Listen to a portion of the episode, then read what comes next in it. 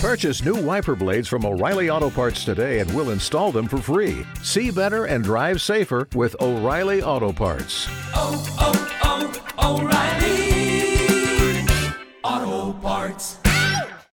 Ho, ho, ho, Merry Christmas. I hope everyone had a wonderful Christmas. I hope that you're home with your family. I hope that you've gotten some rest. I hope you had a fun gift exchange. If you got anything hilarious, let me know because I do like hearing some of the sillier and funnier gifts that people um, have given each other. I had the hardest time coming up with good gifts this year because um, I don't know. Some years I feel like I'm really on the ball with Christmas gifts, and some years I'm not. So I would call this just a very like down the line average gift, uh, gift giving year for me. What I gave to my family. Um, but as always, uh, my go to is giving people books. Surprise, surprise here. This is my favorite episode of the year to film every single year because, as you know, I'm a huge nerd.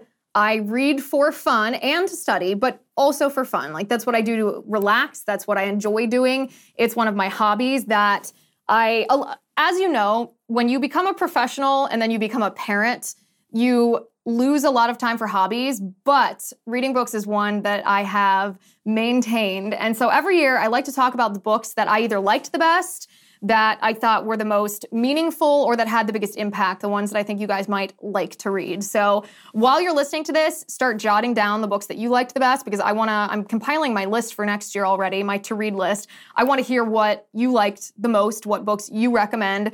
So this show, I titled it The Five Best Books of the Year, but it's actually like eight or nine because I couldn't pare it down. And I'm sitting here with like this original list of 11 or 12. And I'm like, wait a second, wait a second this is my show. I make the rules. Why do I have to pare this down to five books just because it's the title is Five Best Books of 2022? I don't have to do that. So I didn't. Um, it's it's still called the five best books, but there are some ties. You'll see what I'm talking about when we get into this. Also, one of my New Year's resolutions that I make every year is to read 50 books. I like to read at a rate of one book a week if possible. Um, and I need your opinion on whether I have surpassed this goal or whether I have not. I mentioned this to you about halfway through the year, and um, and we're going to talk about this more in just a couple minutes. But some of you thought one thing, and other people thought the other thing. There was very strong opinions about whether I've surpassed this goal, um, and we're going to talk about that. Well, just as soon as we get started. So let's get to it.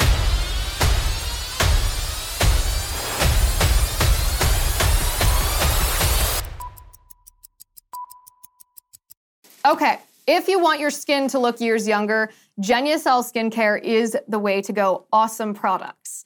That is a testimonial from April, who lives in Rockport, Illinois. And yes, ladies and gentlemen, it is that easy to look years younger with Genucel Skincare. I invite you to celebrate the holidays with me with Genucel's most popular package. I got you a great deal, 70% off at genucel.com slash Liz. Treat yourself to the only skincare products you'll ever need. Finally, Genucel is so confident that you'll love your look. Every Genucel order has a 120 day money back guarantee. And for a limited time, every most popular package includes for free Genucel's hyaluronic acid correcting serum. Genucel has delighted happy customers for years by treating tens of millions of everyday skin problems like wrinkles, dark spots, dry skin, sagging jawline, facial redness, and even those annoying bags and puffiness for men and women just like you. Order now at genucel.com slash Liz. Your most popular package includes a complimentary gift set plus free express shipping. It's G-E-N-U-C-E-L dot com slash Liz. Genucel.com slash Liz. As the nation gears up for another election season, tune to the first TV for the best coverage on television. Get an exclusive inside look at the American political machine with Sean Spicer at 7. Unmatched analysis and historical perspective from Bill O'Reilly at 8. Then a bold, unapologetic take from Jesse Kelly at 9. It's must see TV in primetime every night on the First TV. Watch the first on DirecTV Channel 347, Uverse Channel 1220, or DirecTV Stream. Okay, so I thought for dramatic effect here, we would go in descending order and um, make our way up to the book that I recommend the most. So let's start at number seven. Number seven. The seventh best book that I read this year is called The Real Anthony Fauci by Robert Kennedy Jr. I know we read this together, so this one cannot come as too much of a surprise to you. At the very beginning of the year, this was the first book that I read in 2022. It, it it's like 900 pages. Something it's kind of intimidating. I mean, I read it on my Kindle, so it wasn't this giant fat book, um, but it is an intimidating book because it's 900 pages. It took me the entire month of January to read this, which was a little it's a little contradictory of my book a week pace, but it was totally worth it. This is a really good book. I know that there's criticism of Robert Kennedy Jr., and I don't find much of the criticism to be valid. I will say that I do double check his citations to make sure that he's portraying the results of the studies that he's talking about completely accurately, but that's more because I'm very uh, I'm, a, I'm a perfectionist about how the results of studies are portrayed. But this book is really good because Obviously, it's about Anthony Fauci, but it details exactly where the problems with Fauci lie. So, for example, you and I know that he's a corrupt swamp creature who has used the NIH and the NIAID um, for his his own power and his own profit. And I know this is probably, I hate to do this again, especially right after Christmas. Some of the things that we're going to talk about here, we're probably not allowed to say on YouTube because we're still demonetized and they've got these like censors looking over my shoulder for the slightest, the slightest infringement on their terms of service. So if there is, if there is um, a bleep out here, I, I'm sorry. I mean, I, in a sense, sorry, not sorry, because YouTube is forcing us to do this. But just FYI, if that happens, then you can go to rumble.com slash Liz Wheeler. The entire episode uncensored is available for free over there. So you understand why I have to do this. But the real Anthony Fauci, this book talks about exactly how how Fauci is in charge of so much and how his corruption has grown. So Kennedy starts talking about regulatory capture, which he defines as quote the process by which the regulator becomes beholden to the industry it's meant to regulate. So the perfect example here is the vaccine industry, right? The federal government regulates through the CDC and the FDA and you know the NIH and NIAID regulate the vaccine industry, but they're so beholden to the profits of the vaccine industry that it's a perfect definition of regulatory capture. Kennedy writes, and I quote, the CDC, for example, owns 57 vaccine patents and spends 4.9 of its $12 billion annual budget as of 2019 buying and distributing vaccines. The NIH owns hundreds of vaccine patents and often profits from the sale of products it supposedly regulates. High level officials, including Dr. Fauci, receive yearly emoluments of up to $150,000 in royalty payments on products that they help develop and then usher through the approval process. The FDA receives 45% of its budget from the pharmaceutical industry through what are eu- euphemistically called user fees. So this is just like a tiny, tiny touch of the detail that uh, that RFK puts in this book. He goes, he's talking about Fauci being at the center of this, and he goes, from his perch at NIAID, Dr. Fauci has used his $6 billion annual budget to achieve dominance and control over a long list of agencies and governing bodies, including the CDC, the FDA, HHS, and NIH, the Pentagon, the White House, the WHO, the UN, and the British Wellcome Trust. This is I mean, it, it, he shows you. He doesn't just make these statements. He then goes on to show you exactly how Fauci leverages um, leverages control. He talks about exactly why hydroxychloroquine and ivermectin, these early treatments, these early interventions for COVID, which should have been like, oh, great, we found these early interventions, lives are saved, pandemic's over. Why Dr. Fauci behaved the way that he did by dismissing these and having the entire federal government and public health establishment brand them as pseudoscience or quack science. Um, and how destructive how destructive that was to the American people. How many more lives were lost from COVID because of this? Um, Kennedy writes, leading doctors and scientists, including some of the nation's most highly published and experienced physicians and frontline COVID specialists, like McCullough, Kory, Ryan Cole, David Brownstein, and Risch, believe that Dr. Fauci's suppression of early treatment and off-patent remedies were responsible for up to 80% of deaths attributed to COVID. Think about how many people died from COVID. 80% of them, eight out of every 10 people who died, could have been saved if Dr. Fauci had not done this. And the reason for that, Kennedy lays out, he said, for the FDA to issue an emergency use authorization for a vaccination, there must be no adequate, approved, and available alternative to the candidate product for diagnosing, preventing, or treating the disease or condition. So if hydroxychloroquine or ivermectin were something that were acknowledged by the public health establishment as something that worked, then Fauci would never have gotten approval, emergency use authorization approval for the mRNA vaccine. And he was financially vested in the Moderna vaccine specifically. He was also financially vested in remdesivir, which he needed emergency use authorization for. This is just a tiny, tiny peek into the corruption of Dr. Fauci. And I think Kennedy does a very good job detailing these things we maybe are familiar with, we know, but he does a very good job detailing the amount of money, the people, the agencies, the outside actors, um, the processes that lead to Fauci being as powerful as he is, and therefore leveraging that power over us during COVID that led to the outcome that we saw that led to this this this quackery that we were forced to adhere to otherwise you know facing censorship and ostracization maybe facing losing our jobs. Um, the book also talks about the aids crisis. Like fauci's like 100 years old right? This is not the first thing that he's done. This is not the first thing he's had his finger in in a corrupt manner and Kennedy talks about the AIDS crisis, how Fauci used the same blueprint then. Or maybe it's more accurate to say Fauci used the blueprint he created during the AIDS crisis for the COVID crisis. Because during the AIDS crisis, Fauci ignored effective alternative treatments. He pushed harmful drugs that he knew were harmful to profit off of them. That's what he did with remdesivir with COVID. He claimed to be the hero. He claimed to be the savior, even while being questioned. This is during the AIDS crisis, even while being questioned by the gay community at the time, because they saw alternative treatments working and they saw the harm that was coming from the treatments that Fauci was pushing. They called him out, but Fauci was just too powerful. He stood to profit too much, and he was such a brilliant manipulator of the media and of the scientific community. And Kennedy talks about why Fauci has so much control over the scientific community, how he is in charge of basically all of the money doled out at all of the universities and all of the scientific labs all over the country related to the development or the experimentation the science that comes first before we before there's a discovery or a development of a treatment a medication or a vaccine. So any scientist that questions anything that fauci's doing will not receive grant money. And this again is not hypothetical. This has happened. The stories that kennedy lays out in this book are chilling. So this is a long book.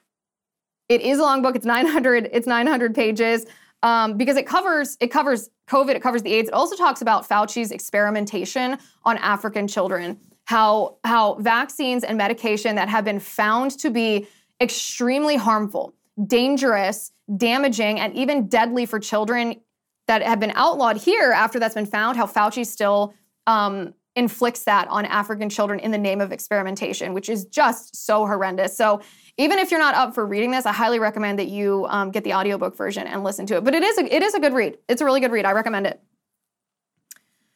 Okay, book number six on my list is called Goodbye Lupus. It is written by Dr. Brooke Goldner. And this one is the opposite of the real Anthony Fauci in the sense that this book is maybe 100 pages I'd almost categorize this book as being a pamphlet because it's really, really short. You can read it in one afternoon, probably in just, you know, maybe two hours, three hours if you're a slow reader or want to take a break. But it's a very, very short read. And the reason I read this is because this doctor's philosophy on autoimmune disease is the philosophy that I use to manage my own autoimmune issues. I have been familiar with this doctor, Dr. Brooke Goldner, for years, but I've never actually sat down and read her story, how she went from being a medical doctor to embracing this, this, it's it's it's a biochemical um, philosophy on medicine and on health. So I don't exactly want to say alternative because it's not herbal, it's not energy, it's it's not it's not chiropractic. It's just outside of what medical schools teach medical doctors, so it makes it unusual for an MD to embrace this philosophy especially on autoimmune disease. But essentially, this doctor was diagnosed with lupus when she was uh, in medical school and um, was significantly ill. I mean, anyone who knows anyone who has lupus or has it themselves know that this is not only a deadly disease, it, it completely ruins your quality of life because you're just incapacitated with these flare ups. But Dr. Goldner sort of accidentally discovered that the inflammation in our bodies that triggers the genetic predispositions to some of these autoimmune diseases can be managed by what she called a hypernutrition. So, hypernutrition is basically an extreme diet. It's not just like, oh, moderation, don't drink soda pop, eat a salad once in a while, some fruit. No, no. This is like an extreme, no cheating, um, vegetable centric, whole food, plant based um, diet. Like, you know, those smoothies that you guys make fun of me for drinking, where I put an entire five ounce container of spinach or kale into one smoothie that I drink in the morning? That's hypernutrition where you are getting this immense amount of, of nutrients from mostly from leafy greens and um, it reduces the inflammation that causes these autoimmune diseases and it reverses the symptoms. It's how I manage mine. And the reason that I reread this, I actually am not sure why I read this. I don't know what prompted me to pick this up since I this is something I've been doing for a long time, something that's worked for me. And um, I don't know why I read this book since I I been familiar and educated myself on her work with some of the other venues. But the reason I added it to my list now is because it is always good, I think, to know the backstory of how a doctor who has embraced something that's maybe outside the mainstream, how they came to embrace that, what their thought process is, what her story is. And after I had mentioned this maybe six, eight months ago on the show, so many of you reached out and wanted to know more about it. So I, you know, I wanted to put this on there because it maybe that's why I picked up the book and read it. Um, I hope somebody else finds this to be as helpful as I did. It's a really good read, one way or the other. Even if you are not looking for a solution, um, you know, it's good to it's good to know. It's good to know about this stuff. Okay, book number five, we will get to in just a second. But first, we're going to talk about Cozy Earth Sheets. So, if you did not sleep last night, if you answer my question that I always ask, I did not sleep so great, I just slept okay, or please stop asking me that. You are not alone. One out of every three Americans report being sleep deprived, and your bed sheets could be part of the problem. That's why I like Cozy Earth sheets. The wrong sheets can trap body heat, leaving you boiling one minute and freezing the next, which is gross. The solution is Cozy Earth sheets. They're the softest, most luxurious, and best temperature rating regulating sheets on the planet. It's like sleeping on a cloud, which makes sense because they're made from bamboo, which allows cozy earth sheets to breathe. So you can sleep at the perfect temperature all year round. And if you're not completely in love, you can send the sheets back for a full refund. I got you a great deal. You can now save 35% on Cozy Earth bamboo bedding, 35%. Just go to cozyearth.com slash Liz35. You have to hurry. This offer ends soon. That's cozyearth.com slash L-I-Z35. I like Cozy Earth sheets. I have them on my bed at my house right now. I think you will too. CozyEarth.com slash Liz35. Okay. Book number five on my best books of 2022 list Red Handed by Peter Schweizer. You guys know that I have been a longtime fan of Peter Schweizer's work. I think he is a marvelous journalist. I also think he's a very good writer. So you pick up a book like this thinking, oh, this might be a little dense if it's how American elites get rich by helping China win. Maybe maybe that's not the most interesting read. No, no, it really is. He's a very good writer and he he gives you a concrete, understandable answer that you can repackage and explain to other people about how China is infiltrating our country through the university system, the education system at a lower level than that, the corporate world, and politicians, and then the family of politicians. It's, re- it's really, really fascinating. Let me read you a quote here. The new evidence, Schweizer writes, makes clear that the Biden family received some $31 million from Chinese businessmen with very close ties to the highest level of Chinese intelligence during and after Joe Biden's tenure as vice president. Talk about problematic. Are we just supposed to ignore this? This is this is it's easy to sit here and say, "Oh, Joe Biden and Hunter Biden have ties to the Chinese," but Peter Schweizer gives you that exact argument for why. It's like we, when we always talk about fraud and electioneering when it comes to the election and how so many politicians were claiming fraud but forgot to substantiate it. But if you're going to talk about electioneering, you need to ex- lay out exactly what happened that's what Peter Schweizer does with the China argument. He says, listen, there are politicians in our country on both sides of the aisle that are compromised by the Chinese, and here's exactly how. Highly recommend this. He, and it's not just, by the way, it's not just Democrats. We also have um, Republicans, and I think that this Republican won't surprise you. Mitch McConnell and Elaine Chao are a chapter of Peter Schweizer's book. He says, and I quote, how close is the business relationship between the Chinese government and the Chao family? Elaine Chao is McConnell's wife, by the way.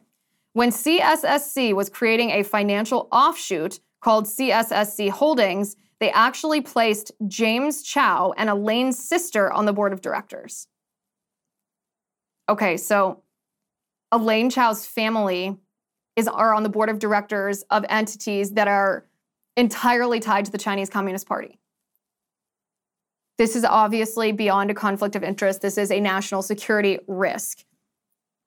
It goes beyond that, though. So, we've talked about BlackRock a lot this year, the investment firm, because of the, of the fact that BlackRock is one of the biggest propagators of ESG, environmental, social, and governance metrics, which is essentially a social credit score that's trying to force first other businesses and then individuals to adhere to Marxist ideology, which is what these metrics are.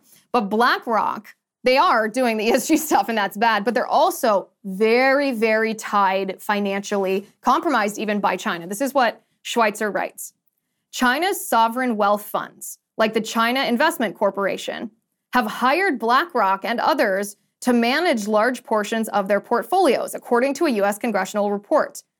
The China Investment Corporation is no ordinary investment firm and is expected to pursue government objectives. It is also a central feature of China's technology acquisition strategy. So BlackRock collects fees while its client works to advance Chinese interests at the expense of the United States. And again, this is just, I'm giving you the briefest peek into this book. Jake Sullivan, Schweizer writes, appointed Joe Biden's national security advisor, was a paid fellow at the PSI Center, TSAI Center, before he headed to the White House. So he was paid by the Chinese.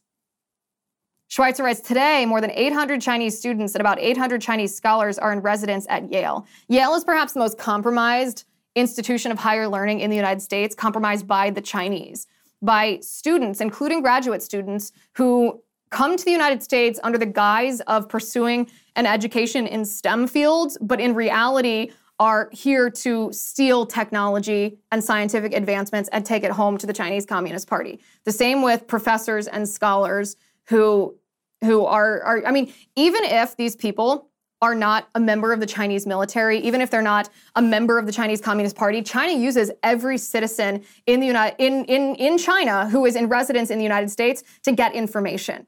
Chinese nationals have no choice but to be pawns for the Chinese Communist Party. It's sad because maybe there are some very good faith Chinese nationals who just want to come to America because they like America, they like Western culture, they want to get educated. But once you read Peter Schweizer's report about how these Chinese nationals operate at US universities, then you will share my opinion that we should ban Chinese nationals from attending US universities and from obtaining jobs at US corporations that deal with any kind of patented technology or proprietary technology information. Highly recommend this book, Red Handed by Peter Schweizer. Okay, book number four. Book number four is actually two books, but I think that you will I think that you will see why. The Diamond Eye by Kate Quinn. These are the two fiction books on my list this year, and The Rose Code by Kate Quinn. These books, let me tell you, I don't know if you're fiction fans or not. I really, really like fiction, but I find that I'm not always, I don't always have time to read fiction, but it is still my favorite thing to read. These books are so good. The high, I once read an author who said that the highest compliment that you can pay to her book is saying, I couldn't put it down. And I had a hard time putting these two books down. The first book, Diamond Eye, is about a sniper in World War II, but this sniper is a Russian sniper who was fighting the Nazis in Russia. So there's a perspective you don't get very often, right? It's really, really good. The second book, The Rose Code, is about British code breakers during World War II.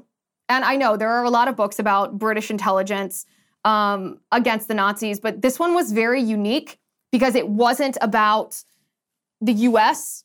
It wasn't about the US code breakers. It wasn't about the US intelligence apparatus. This was just the British. So these, these were really good books. There was a lot of action. There was a lot of adventure. There's obviously scenes from the war. There's just a touch of a personal story, so a touch of romance that, um, and a touch of heartbreak that made these books really, really good. If you are a fiction fan, I highly recommend The Diamond Eye and The Rose Code by Kate Quinn.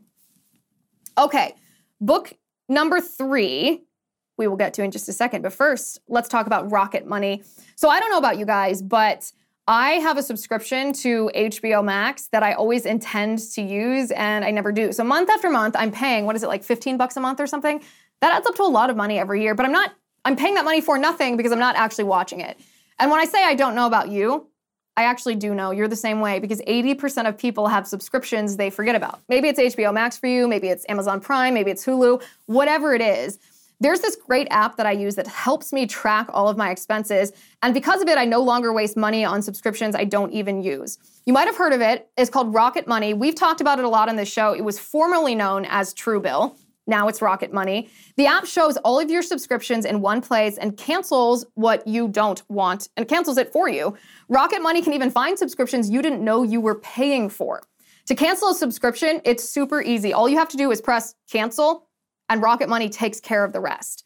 So get rid of useless subscriptions with Rocket Money right now. Go to rocketmoney.com slash Liz. Seriously, it could save you hundreds of dollars per year. That's rocketmoney.com slash Liz. Okay.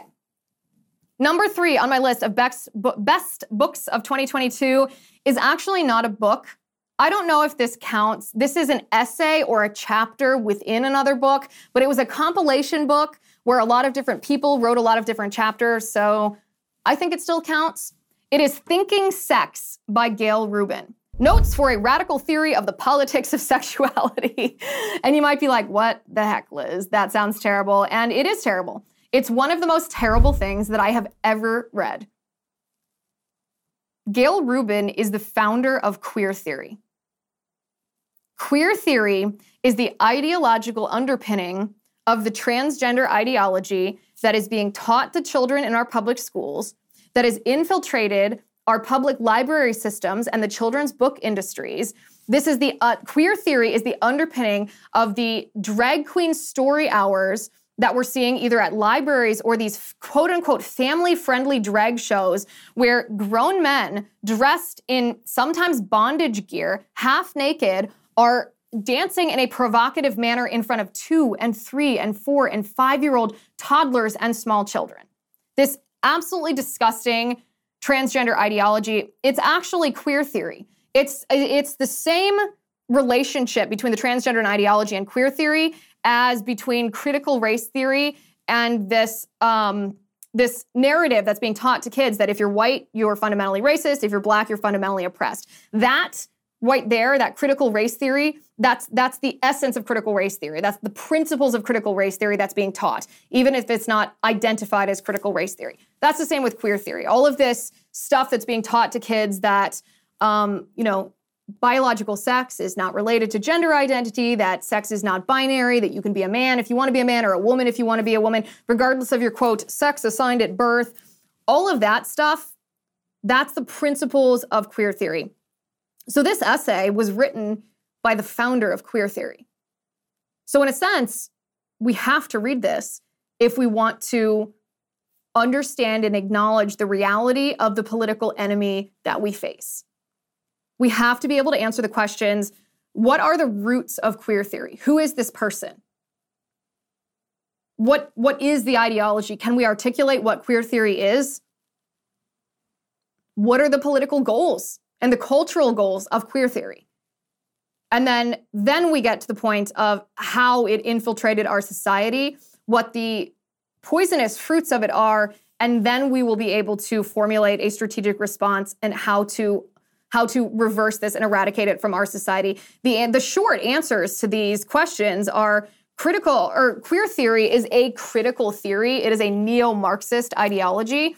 And a critical theory is, of course, the critical theory comes from the Frankfurt School. It comes from Max Horkheimer, who said that in order to tear down traditional Western um, society, we have to we have to levy constant, relentless criticism against whatever institution you are trying to deconstruct until it has been destroyed. So queer theory does that, leverages criticism against traditional theory, traditional theory when it comes to sex and when it comes to the role of sex in politics. Gayle Rubin, this founder of queer theory, believes that all sex is political. So sex must be politicized to achieve a political goal. The, uh, as you can tell, this is very heavy. It's very dark. It's disgusting to read. But Gayle Rubin admits outright that she is opposed to sex essentialism, which is the idea that a man is a man and a, a woman is a woman, and you can't just change because you want to change or because you take hormones or because you undergo body mutilation surgery. She's against sex essentialism. She supports the sexualization of children, which she admits outright. She defends child pornography and she defends outright pedophilia. I did a whole episode on this essay, Thinking Sex by Gayle Rubin, because I thought, you know, if I give this this five minute summary of this essay where I say like the founder of critical or the founder of queer theory supports the sexualization of children, defends child pornography, defends pedophilia, no one's going to believe me unless I quote her. Unless they read it for themselves, no one's going to believe it because it sounds so outrageous. It sounds so insane. And so if you didn't if you didn't watch that episode or listen to that episode, I highly recommend you do so. You can just go to you can go to YouTube or you can go to Spotify or you can go to Apple Podcasts and type in queer theory and type in the Liz Wheeler show and that episode will populate. Highly recommend that you listen to that um, or read Thinking Sex by Gayle Rubin for yourself because we have to understand this if we want to defeat it. And this might be the most critical imperative that we're facing right now in our country to protect our children from this, this spiritual, sexual, bodily neo Marxist assault. What could possibly be a more important fight than that? Okay, book number two on my list of best books of 2022 is called Jesus and the Jewish Roots of the Eucharist. It is written by Brant Pitre. This book, let me tell you, I have been Christian all my life, practicing Christian all my life. I'm Catholic, so I believe in the real presence of the Eucharist. I know that that's different from a lot of Protestant and evangelical religions. But this book is interesting whether or not you are a Catholic or a Protestant or an evangelical or a Jew, whether or not you, you just don't have to be Catholic, is what I mean to read this, even though this is a book, an argument for the real presence of the Eucharist. The reason that this book is so I would even call it life changing. The reason this book is so phenomenal is because it gives a historical it gives historical context for the existing biblical arguments in favor of the real presence of the Eucharist. So, journey all the way back to the Jews in the time of Jesus, right? And I think a lot of us are familiar with the Jews in the time of Jesus because of what we've read in the Bible, maybe a little bit of world history, but if you think about the religious views, the particular tenets of what Jews in the time of Jesus believed, then you might say, well, I don't know, there's like the the Pharisees and the Sadducees, and you know, they did Passover. But a lot of us, or maybe I should speak for myself here, a lot of the times when I think of ancient Jewish customs, I think of like the time of Moses. I think of like Abraham. I think of ancient Jews and the traditions um, in the traditions of that time. Or I think of King David, I think of King Solomon, I think of the temple, I think of you know the sacrifices that that the ancient Jews practiced. And I don't think as much about what the Jews were doing religiously at the time of Jesus after the destruction of the temple, when they no longer were making animal sacrifices, when they no longer had um, the the Ark of the Covenant. I don't think about that quite as much. But this book is it is a deep dive, but it's totally readable, it's totally understandable, and it gives you an idea of exactly what the Jews in the time of Jesus believed and what they were waiting for, how they were waiting for a new Messiah. But what, what did that mean? Like they didn't expect God to send Jesus. They didn't expect the Son of God to come, to come necessarily. They expected, you know, the new Moses and the new covenant and the new temple and the new promised land. But they perhaps were thinking more of a military leader than the Son of God um, but when Jesus did come and started fulfilling these ancient Jewish prophecies of what the Messiah would be, it's inarguable that according to the Jewish religion, the Jewish beliefs at the time, that Jesus Christ was the Son of God. He was the Savior of the world. He was the new Messiah and the new Moses and the new covenant and the new temple and the new promised land. And so this book goes through different aspects, whether it's pa- the new Passover, Jesus as the new Passover, Jesus as the new manna, Jesus as the bread of the presence or the show bread, Jesus as the fourth cup of Passover. And it is, I took a lot of notes on this book because I've never read another book like it. I read a lot of religious books because I am a very, I don't know how to describe this because I don't want to say cerebral because that sounds egotistical. But I like, I mean, you, I don't need to describe what I'm like. You know what I'm like. I'm very bookish. I'm very factual. I'm very logical. I'm very, I like lists. I like statistics. I like all of, I like that structure of information in order to inform me so that I can fully commit to a principle. This is true in politics and in religion right? I like to know all the intricacies of all the religious laws, all the history, all the context, context. So once I understand it, I can be like, yes, I give myself to this fully because it all makes sense and I made this choice with full knowledge of the choice that I'm making. And so I took a lot of notes on this book because there was so much information in it that I had not familiarized myself with until I read it. And I actually I actually copied and pasted some of those notes onto the notes that I use for the show. I usually write this little outline of what I, of points I want to make for the show so I don't forget. And I don't even want to read them now that they're on here because I really encourage you and challenge you to read this book. Again, you don't have to be Catholic um, to read this book to understand the historical context of what the Jews believed and how Jesus came and fulfilled that.